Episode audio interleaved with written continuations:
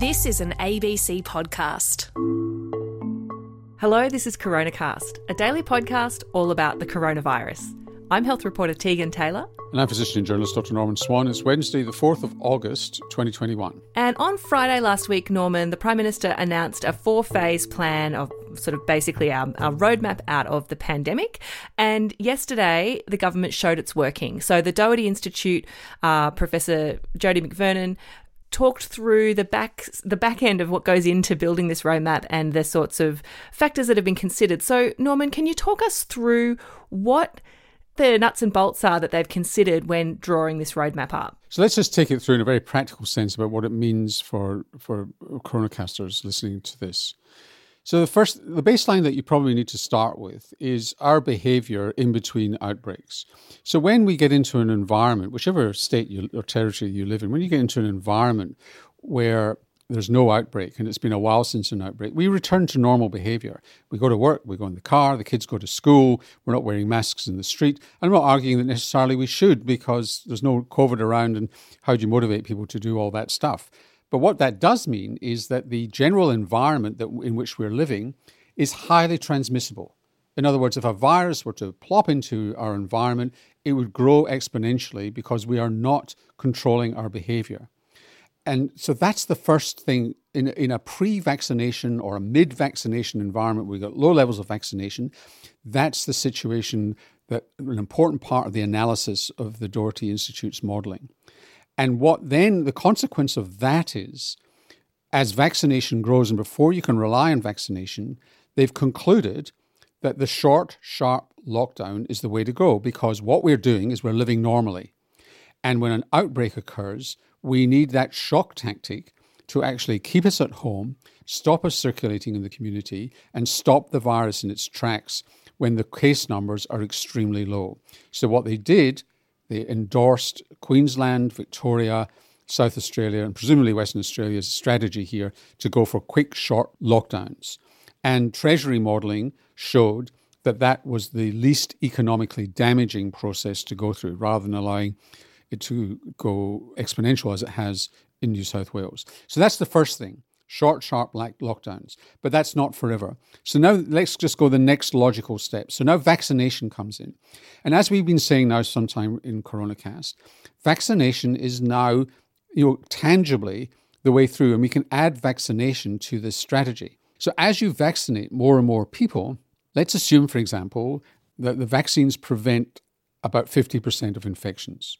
So for each one of us individually, that doesn't sound so good, but as an as a population as a whole, if everybody who's vaccinated is half as likely to be infected, then the virus doesn't have as many people that it can go to. So it's an extra tool on top of lockdown.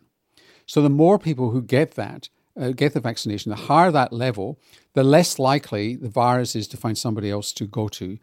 And that means that when you get to a certain level, you don't need the lockdown because the vaccine is doing the job of a lockdown. And what this modeling suggests is around about 80% of the adult population is where that starts, you know, somewhere between 70 and 80%. But it's more sophisticated than that. Because what they showed, and it's what we foreshadowed on CoronaCast, is that you don't open up the vaccination to all adults, you target. So it's targeted vaccination. So you get the most out of your vaccine, and this is independent of supply.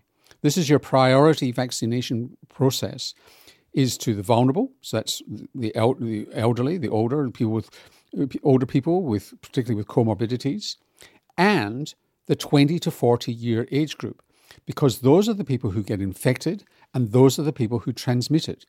So, what the modeling showed was you need to prioritize and give access to that group because that's the group right now that's hanging around waiting for vaccines. And they could be getting vaccines now if they're willing to get Astra um, and they can you know and and opening up to Pfizer as well, rather than saying, look, anybody come and get it. That's a much less uh, effective way. So, is that going to shift our vaccine strategy? Because up until now, we have been prioritising the older group and we've actually got relatively good coverage. It's improving in those people who are over the age of 60. But that age group of 20 to 40, in many jurisdictions, they're not eligible yet. Is there going to be a shift in, in that, that eligibility criteria? Clearly the recommendation from the Doherty is that you open up to those groups quite quickly over the next six or eight weeks and, uh, and get them immunized. And that will give you much stronger bang for your buck and less likely that when you get virus in the community, it's going to spread. For every 10 people in that age group immunized, five of them will not transmit the virus, which is a great, great situation to be in. The interesting thing about that 20 to 40 year old age group is that they not just transmit to people their own age, like most of us do because we mostly hang out with people our own age, but they also transmit older because they're transmitting maybe to their parents and younger because they're transmitting to their children. That's right. So that that is a really important part of this process. Now, what we've yet to see is how Lieutenant General Frewen will translate that to implementation and the extent to which that will do, and the extent to which boomers will get in the way of this and say, oh, no, no, we want to be first in line because we're most vulnerable and we want the Pfizer first. Well, in this scenario, take your Astra, get two doses, and let the Pfizer go to the 20 to 40 year olds, get them maximally immunized as quickly as possible. It may need some social marketing along the way to get the stragglers because there's a good vaccine for the over 60s. Don't get in the way of Pfizer.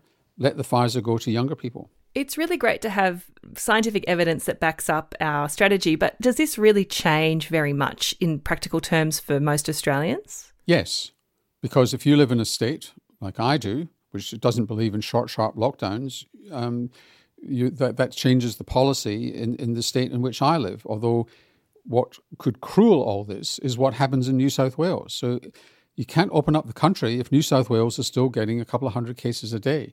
So, what you hope is going to happen in New South Wales is very high levels of immunisation incredibly quickly, that they listen to this uh, modelling and they too go for 20 to 40 year olds very, very quickly and really get it out there. They're already going for year 12s and get it out there as quickly as possible to the vulnerable and to those groups, not worry so much about the 40 to 60 year olds.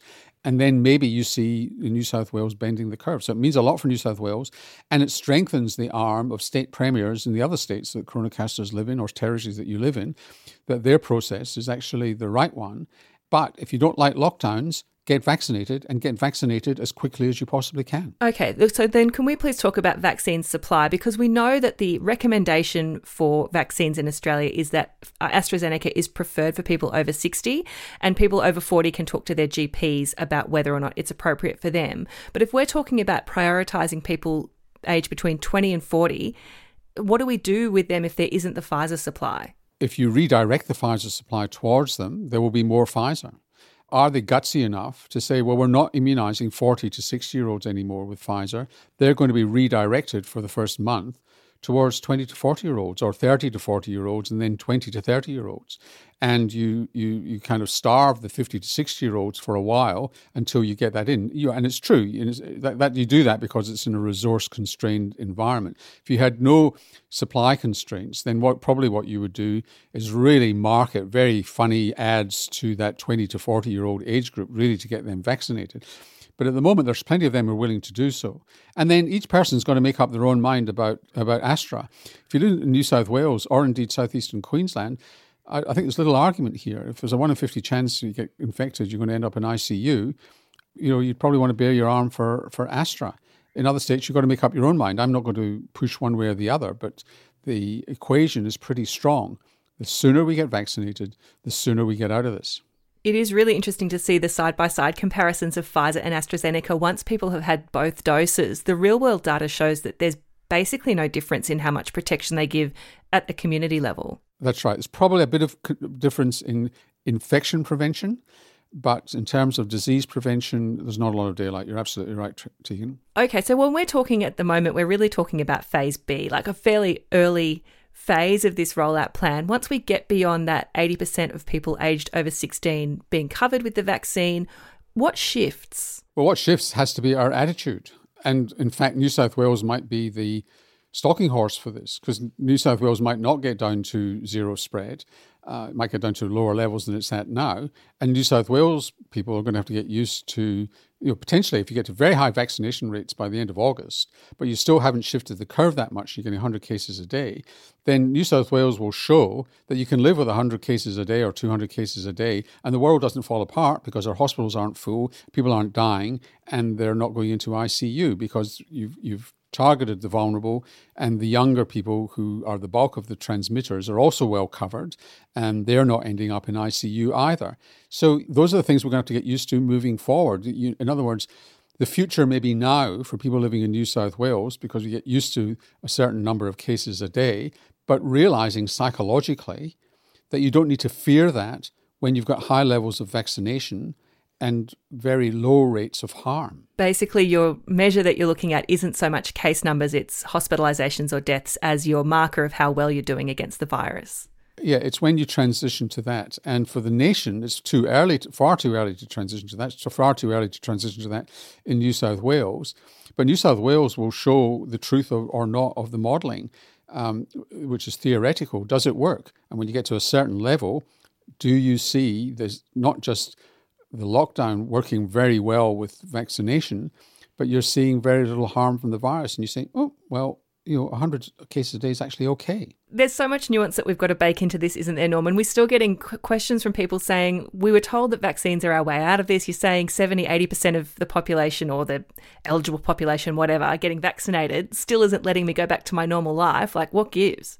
Well, what gives is it depends on how quickly you, you, you want to you want to get there. So you can get back to a relatively normal life in between outbreaks. But if there's an outbreak, short, sharp lockdowns are going to be the way to go. And if that matters to you, then get immunized and get immunized now. There's plenty of vaccine around if you're willing to have Astra.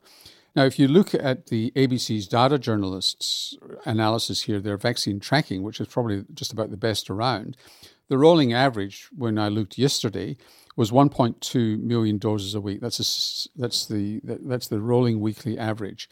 At that rate, they have the entire population immunized by um, January of 2022, so next January. And if we escalate that to the New South Wales levels, then that's going to happen much sooner. So you will get back to normal, and you, we could get back to normal quite quickly. But that would rely on Astra in the first instance.